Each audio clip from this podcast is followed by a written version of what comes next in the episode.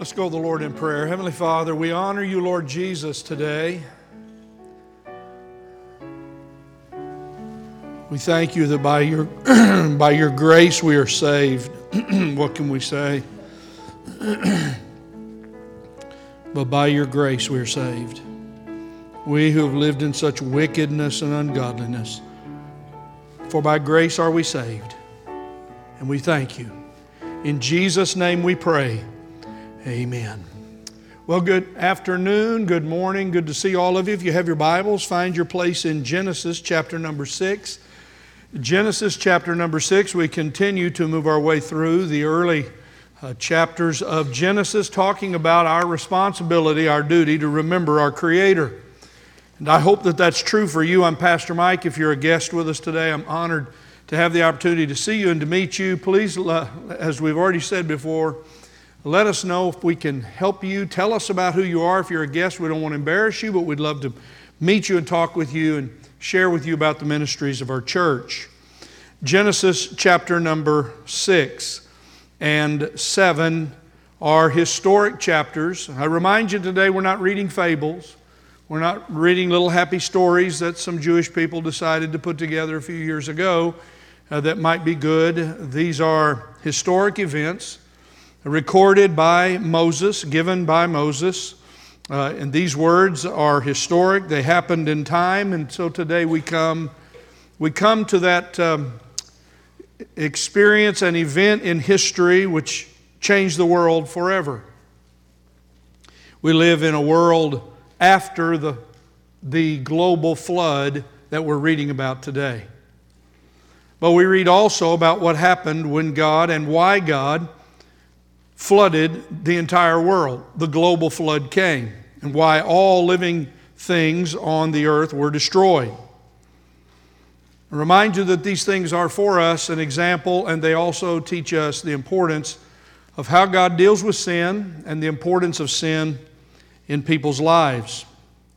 I have a number of things to say to you today, and I'll, I'll try to be as clear as I can. We're coming to the table of the Lord today, so we're reminded that everything we talk about honors and glorifies the Lord Jesus' death on the cross. So let me read some selective verses, and I'd invite you to keep your Bible open to Genesis 6, 7, and 8. Uh, we'll look at a number of verses uh, today in our time together. Genesis 6, now beginning in verse number 5. Then the Lord saw that the wickedness of man was great on the earth, and that every intent of the thoughts of his heart was only evil continually. The Lord was sorry that he had made man on the earth, and he was grieved in his heart. The Lord said, I will blot out man whom I have created from the face of the land, from man to animals, to creeping things, and to birds of the sky, for I am sorry that I have made them. But, but, Noah found favor in the eyes of the Lord. These are the records of the generations of Noah. Noah was a righteous man, blameless in his time. Noah walked with God. Heavenly Father, we thank you for your word. We thank you for it. We pray that you would bless the reading of your word today to our hearts. We ask that the Holy Spirit would be our teacher now. In Jesus' name we pray. Amen. The focal truth today is this the day God flooded the world, he saved a man who walked with him. The day God flooded the world, he saved a man who walked with him. The judgment of God came universally, globally upon all living creatures, including mankind, total, complete, absolute destruction and judgment. But one man was saved. One man was saved. He was on an ark, and his name was Noah. I want us to see today four observations from these words, and I want to try to uh, speak to each of them for a few moments and challenge you and, and myself as we consider these words. Number one, mankind mankind's sinfulness was great in the world. It was globally great. All were sinning. All were filled with sinful intentions and desires. Number two, God was grieved. We must mark this down. Some of us uh, don't like these words for some reason. When we honor the greatness of God, we don't think God can have grief. How sad that is that you would have such a view of God. There are false religions in the world that talk all about wrath but talk nothing of the love of God. But it's only by the love of God that you're saved today. Did you know that? It's only by the love of God. It's only by the love of God that you're saved. So we'll think for a moment together about this unbelievable truth about the nature of God and His character and His perfections. He was grieved with the sinfulness of mankind. Then we'll talk for a moment about how God judged the entire world because of its great sinfulness. And finally, for a few moments, I want to challenge you uh, because we're much we're, we're, we're in the same kind of shape as Noah. In a world filled with ungodliness and unrighteousness, Noah found favor in the eyes of God. And my prayer is today that you have found favor in the eyes of God by knowing the Lord Jesus Christ, by repenting of your sin and believing in the Lord Jesus Christ. That is my prayer today, and we'll consider it and think about it today. These are sober words. We don't like to think about this. We, we'd rather think about other things, but the Word of God, what the Word of God does is it tells us the truth about ourselves, tells us the truth about God, and how God deals with us in, in our lives. And so we can turn away from God's word, we can dismiss it, we can explain it away, we can try to follow those who would consider these things foolish talk. Uh, but if we believe the word of God and if we believe these words, then we take them to heart and they help us know how to live. So let's come to it here. Mankind's sinfulness was great in the world. Oh, the sinfulness of sin. I have spent many years here in this place, at this pulpit, reminding you of the terrible, horrible sinfulness of sin. I elaborated on it in great detail a few weeks, uh, well, last week as we were talking about Genesis chapter 3 and sinfulness and the corruption and condemnation that comes with sin. Look, when you sin, you're under the condemnation of God and the judgment of God, and corruption comes into your life. Notice this description. I would remind you of this when you read Genesis. Read it carefully because we have insight into the way God speaks to Himself about His dealings. We see the mind of God revealed to us in the book of Genesis and His actions also. We, we've seen that all the way along as we've looked at Genesis about let us make man in our own image. And then the, the discussion, the, the, the, God saying to Himself, we must put man out of the garden because if he eats of the knowledge, if he eats of the tree of life, he'll live in his sinful condition forever. And now we have again, then the Lord saw that the wickedness of man was great on the earth. Sinfulness is wickedness. Whatever kind of sin it is, there are no respectable sins. All sin is sin, and all sin is wickedness and rebellion against God. And this is all that happened east of Eden. When man was put out east of Eden, he went into a world of sinfulness, and now all these years have passed. All kinds of estimates by the scholars on how many years, but now we come to these terrifying, unbelievable words about global wickedness. The wickedness of man was great on the earth, verse 5. And every intent of the thoughts of his heart was only evil continually. This is how people live with sin in their life, my friends. This is the way you and I lived with sin in our lives. All of our intentions, all of our thoughts were focused on ourself and on how we could bring pleasure to ourselves and how we could rebel against God. I'm not going to do what God says. I'm not going to obey God. I'm not going to live the way God designed me to live. I'm going to do it my own way. This is the same condition of man today. We read in verse number 11, chapter 6. The earth was corrupt in the sight of God. When God looked at the world filled with sinfulness, he saw corruption. What do we see in our world today? Corruption. Corruption is not just something people do in business transactions that aren't appropriate and are wrong and sinful, but corruption's on the inside. When you are in sin, it corrupts you, it twists you and perverts your thinking, it corrupts your mind, it corrupts your desires. Sin corrupts. Sin corrupts us, and it brings corruption on the entire creation. The earth was corrupt in the sight of God, and the earth was filled with violence. Chapter 6, verse 11. We read also and gain a little bit more insight into this at the very end when Noah, in chapter 8, if you'll turn over there in chapter 8, he builds the altar after he gets off of the ark. And when the Lord smelled the soothing aroma of the sacrifices that were given, God says, I will never again curse. This is chapter 8, verse 21. I will never again curse the ground on account of man. For, please notice, because the this is now this is on our side of the flood. This is about all of us. This is about the generations and families you come from and I come from. This is the description of all of us born after the flood. God says, For the intent of man's heart is evil from his youth. That's the way it always will be. All have sinned and all have followed the same sinful rebellion as Adam and Eve. We have seen things, desired them, and we've corrupted ourselves. Paul said, as I've repeatedly said to this church, and I will not stop repeating it. 2 Timothy 3, chapter 1, uh, chapter 3, verse 1, realize in the last days difficult times come.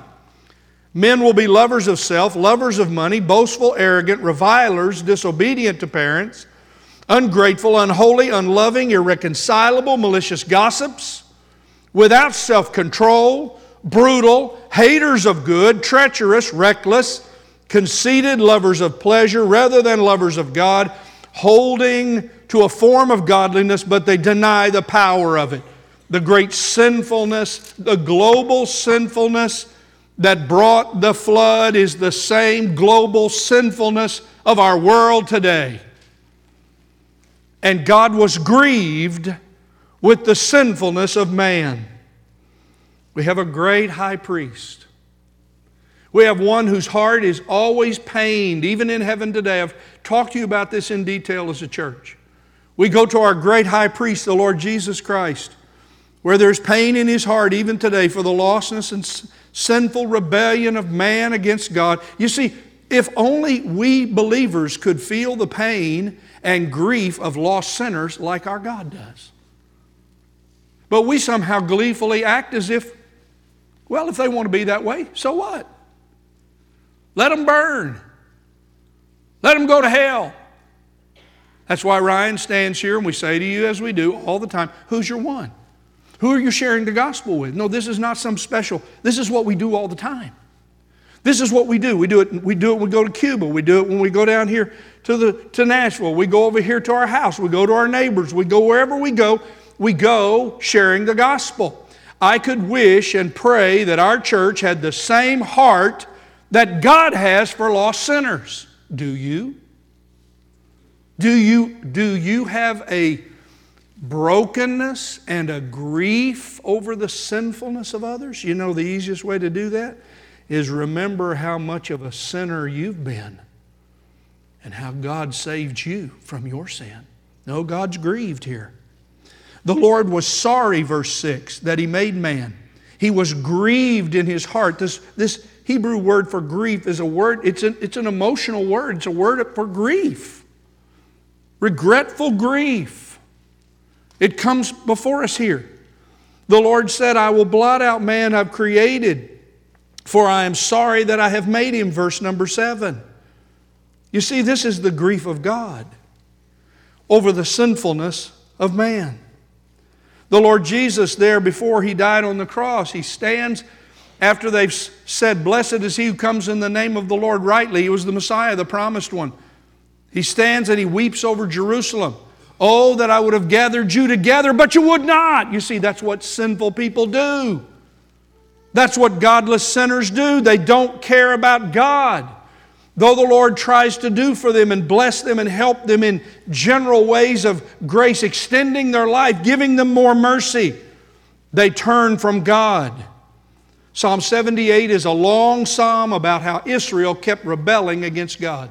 Over and over and over again. Psalm 78, one phrase, I just read it to you. Psalm 78 40. God was grieved with the sinfulness of Israel in the wilderness, and he was grieved with them in the desert. Jeremiah talks over and over. Uh, what do we have in Hosea? The loving God who is, who is dealing with a forsaking people, Israel. God so loved the world. God, don't, don't try to water that down. Don't try to minimize that to fit some kind of uh, Bible theological ideas you've created. God so loved the world that he gave his only son. By the way, the Lord Jesus is the one saying that. You do know that, don't you? Those are red letter words, if that matters to you. For God so loved the world that he gave his only begotten Son, that whosoever believes in him will not perish. The love of God is great for the lost world. I just wonder how great our love is for the lost world. I remind you, believers who are here today, that we also have the understanding of the grief of God by how the Holy Spirit feels about you when you sin. Paul said in Ephesians chapter number 4, don't grieve the Holy Spirit by which you were sealed. Are you grieving the Holy Spirit today by the way you're living? You know those secret things you're doing. Now, no, one would, no one would know it here today you're respectable in your religion, you're upright, you've got everything in order. Everybody looks at you and you, family, check, check, check, everything looks good, but what's in your soul? You see, God saw the wickedness in the heart of people. What does God see in you? What does God see in you today? Is there a grief with God by the Holy Spirit because of your sin? There's no power when God's in grief over our sin. There's no power in your life. There, there's no spiritual desire in your life when, there, when the Holy Spirit is grieving over your sin. You, you've, you've caused a, a, a, separation in relationship between yourselves and God. It's time to repent. It's time to, time to get it right. So we're reminded here in the midst of this unbelievable, devastating, global, complete, utter destruction of the world by flood, the grief of God Oh, how grieved he was to have to say, I will blot out man, verse 7, whom I have created. That's why Jesus wept. But do we weep over the lost? God judged the entire world because of its great sinfulness. What do we read there? I'll blot out man whom I've created. We turn over to chapter 7. And we read in chapter 7, verse 17 Then the flood came upon the earth for 40 days, and the water increased and lifted up the ark so that it rose above the earth. The waters prevailed and increased greatly upon the earth. The ark floated on the face of the water. The water prevailed more and more, verse 19. It, it went over the high mountains everywhere. Under the heavens were covered, everything, over the mountains, water everywhere. And then we read these unbelievably sad words. Verse 21 All flesh that moved on the earth perished. You know, we've, we've spent a lot of years, all the years of my growing up, we've been worrying and spending our time, tr- time trying to convince people of a global flood, but we've forgotten what really happened.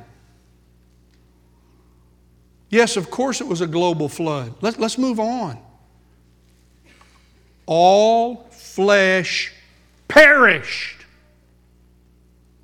All flesh perished. 22. All that was on the dry ground, all whose nostrils was the breath of the Spirit of life, died. Everything is dead. All the creation that God said was good, all that God had put in place, and it was so, now is gone. It's gone. Total, absolute, complete destruction and all life is taken away. Let me tell you something. When Jesus comes again, total destruction will come on the earth. Second Thessalonians 5. The day of the Lord will come like a thief in the night while they are saying peace and safety. That's what everybody's saying. There's not anybody worried about Jesus coming to, again. Everybody's busy. We're worrying about the stock market, we're worrying about the interest rate. I mean, we got business to do. We got to get a new president in here. We got, we, we got to get what we got. To get, we got to get things in order. While they're saying peace and safety, I got business to do. Then destruction will come on them suddenly, like labor pains upon a woman with child, and they will not escape total destruction when the Lord Jesus comes again. Total, absolute, worldwide, global pain will come upon those who are without Christ. The Word of God tells us in 2 Thessalonians 1 when the Lord Jesus comes, He'll be revealed from heaven with His mighty angels in flaming fire, dealing out retribution. Retribution to those who do not know God and to those who do not obey the gospel of our Lord Jesus Christ. That's your friends and mine. That's our family members. That's people we know who do not know Jesus. That's those who live under the darkness of, of, of these other kinds of godless religions and demons and doctrines and spirits and all kinds of foolishness and the wisdom of man that keep them from God. Do you hear me today? There is a coming global destruction upon all who will not believe. There is global destruction of the earth itself. There is global pain. It will be a, it will be a universal global judgment. America doesn't get out of this. We're reminded by the apostles' preaching in Acts chapter 17 because God has fixed a day. Okay, a day, I know I went to school to learn this, a day has hours, minutes and seconds. A day falls on one day of a month. And there are 12 months in a year. I went to school to learn that. Are you proud of me? God has fixed a day down to the hour. A day, an hour, a moment in which He will judge the world in righteousness through a man who has been appointed, having furnish proof to all men by raising him from the dead. That is the Lord Jesus Christ, the judge of all who have ever lived on this globe. And when Jesus comes again, unexpectant sinners will be caught unprepared unless the church does a better job. But the Lord reminds us, Matthew 24, as he talks about these last things, the days you and I are living in. The coming of the Son of Man will be just like the days of Noah. For as in the days before the flood, they were eating, drinking, marrying, giving in marriage until the day that Noah entered the ark, and they did not understand until the flood came and took them all away. So will the coming of the Son of Man be? They were listening to this fool standing up preaching. His name was Noah, this fool preaching this message. Judgment is coming, but all of a sudden it started to rain and the water started rising while they were having their babies. The water started rising when they were having their marriages and their ceremonies. The water started rising when they were buying their produce down at the market. The water started rising when they were at home with their children. And all of a sudden, those words, those words of the righteous prophet, are ringing in their ears and the water's rising and they cannot get in the ark. It's too late. It's gone. And the judgment of God has begun. You see, the Lord will destroy the heavens and the earth with fire when He comes again. I read to you 2 Peter 3. The day of the Lord will come like a thief, in which the heavens will pass away with a roar, and the elements will be destroyed with intense heat, and the earth and its works will be burned up. It will be destroyed by burning, and the elements will melt with intense heat. And finally, there stands in Revelation 20 that great white throne where the lost, dead from every generation will stand. The books are opened and God judges them. No name written in the book of life. They go to an eternal hell.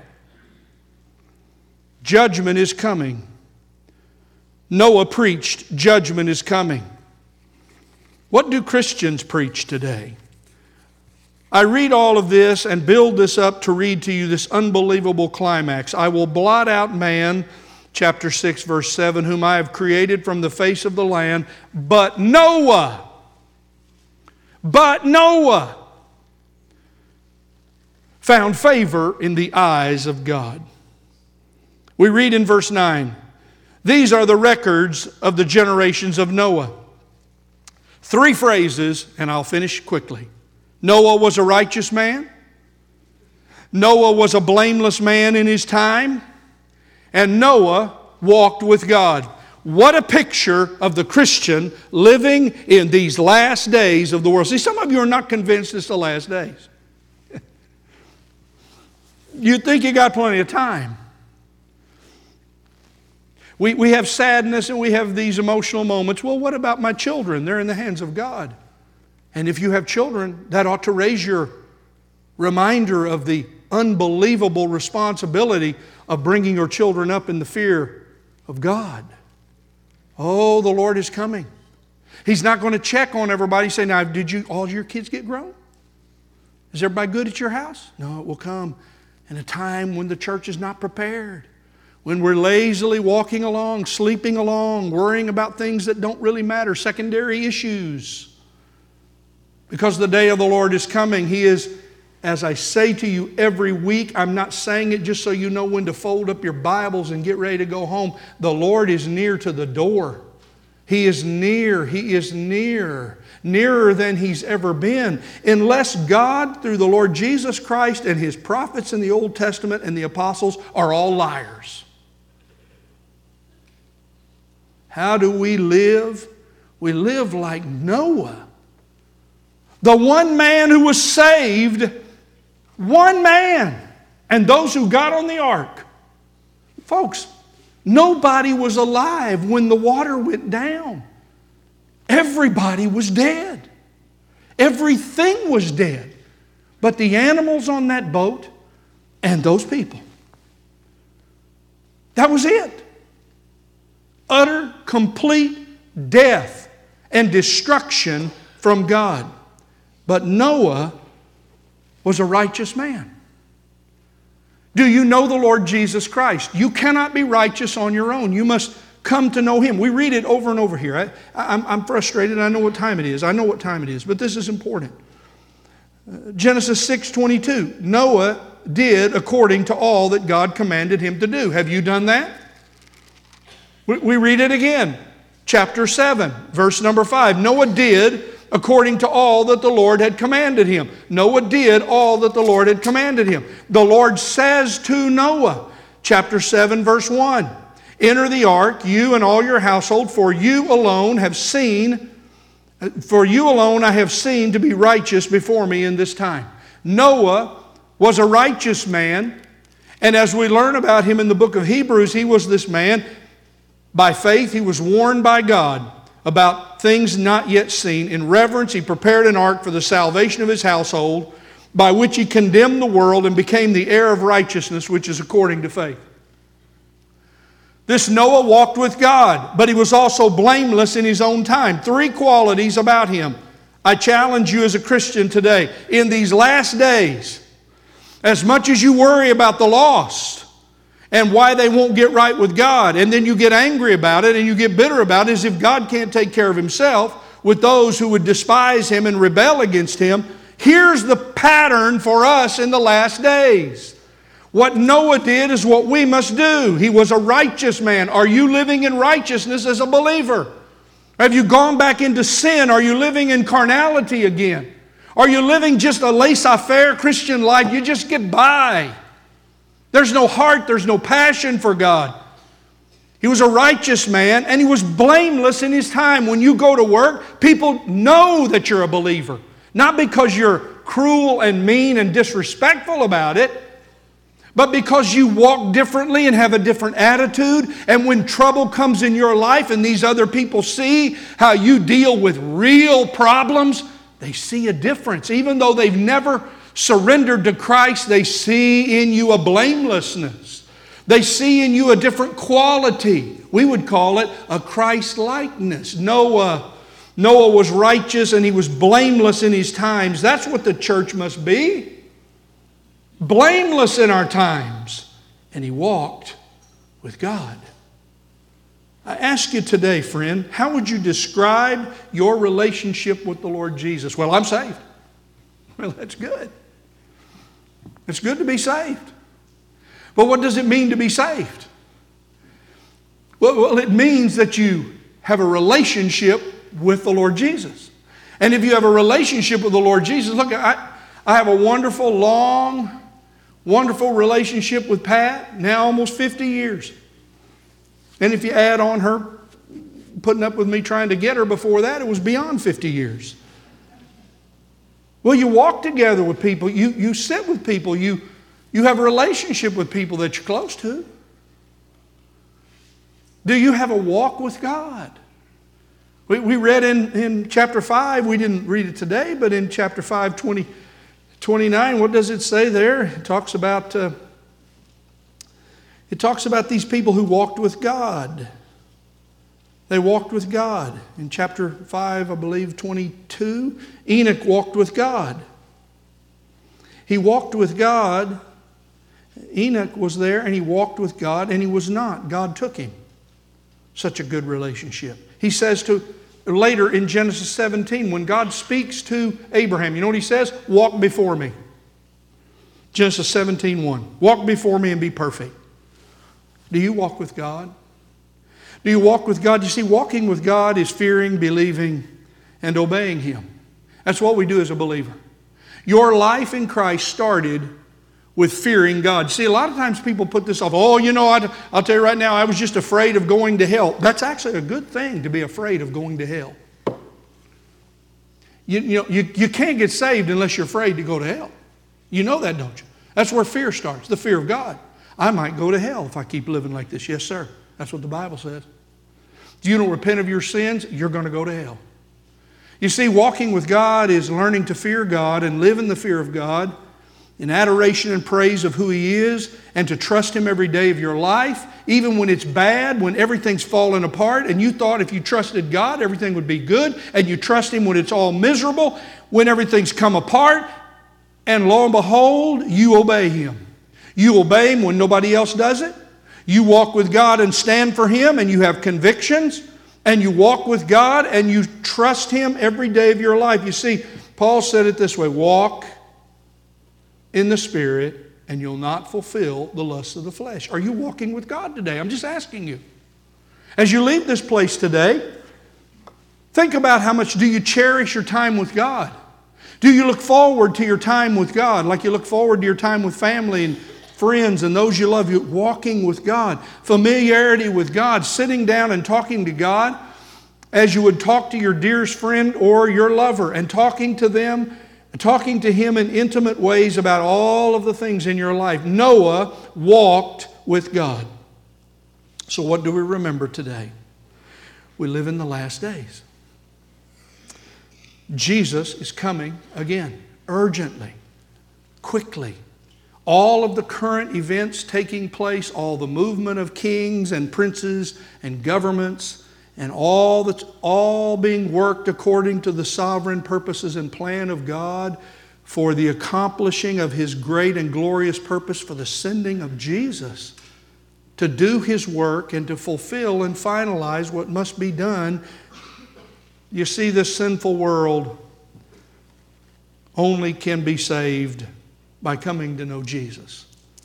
But the world itself will soon burn.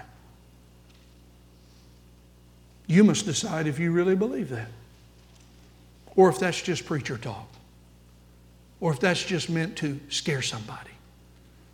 Jesus is coming again. If I believe that, I'm going to live a certain way every day of my life regardless of what Dr. So and so said about, well, now he isn't going to come till this or not going to come. To, Okay, Dr. So and so doesn't know. The Word of God says it's going to be when nobody's ready, like a thief in the night. Walk by faith in the Spirit. You won't fulfill the lust of the flesh. Well, Pastor, how can I keep from this? This sin comes back. Well, you got to walk in the Spirit. You got to you to trust God. You got to you got to walk by the power of the Holy Spirit, and you've got to live a godly life, salt and light in the world. Noah was a blameless man in his time, so we wait and we watch. I love what the old preacher said. We never watch so carefully our own selves as when we walk in the presence of God. You know, when your kid was little and you were standing there, they did a lot better than when you weren't there. When you walk with God, remember this. He sees everything you're doing, He knows everything you're thinking, and He is calling you to a deeper, greater, loving relationship with Him. And what does He do through us? We go and tell, we go and share, we go everywhere and say, Come to the Lord Jesus and be saved before it's too late.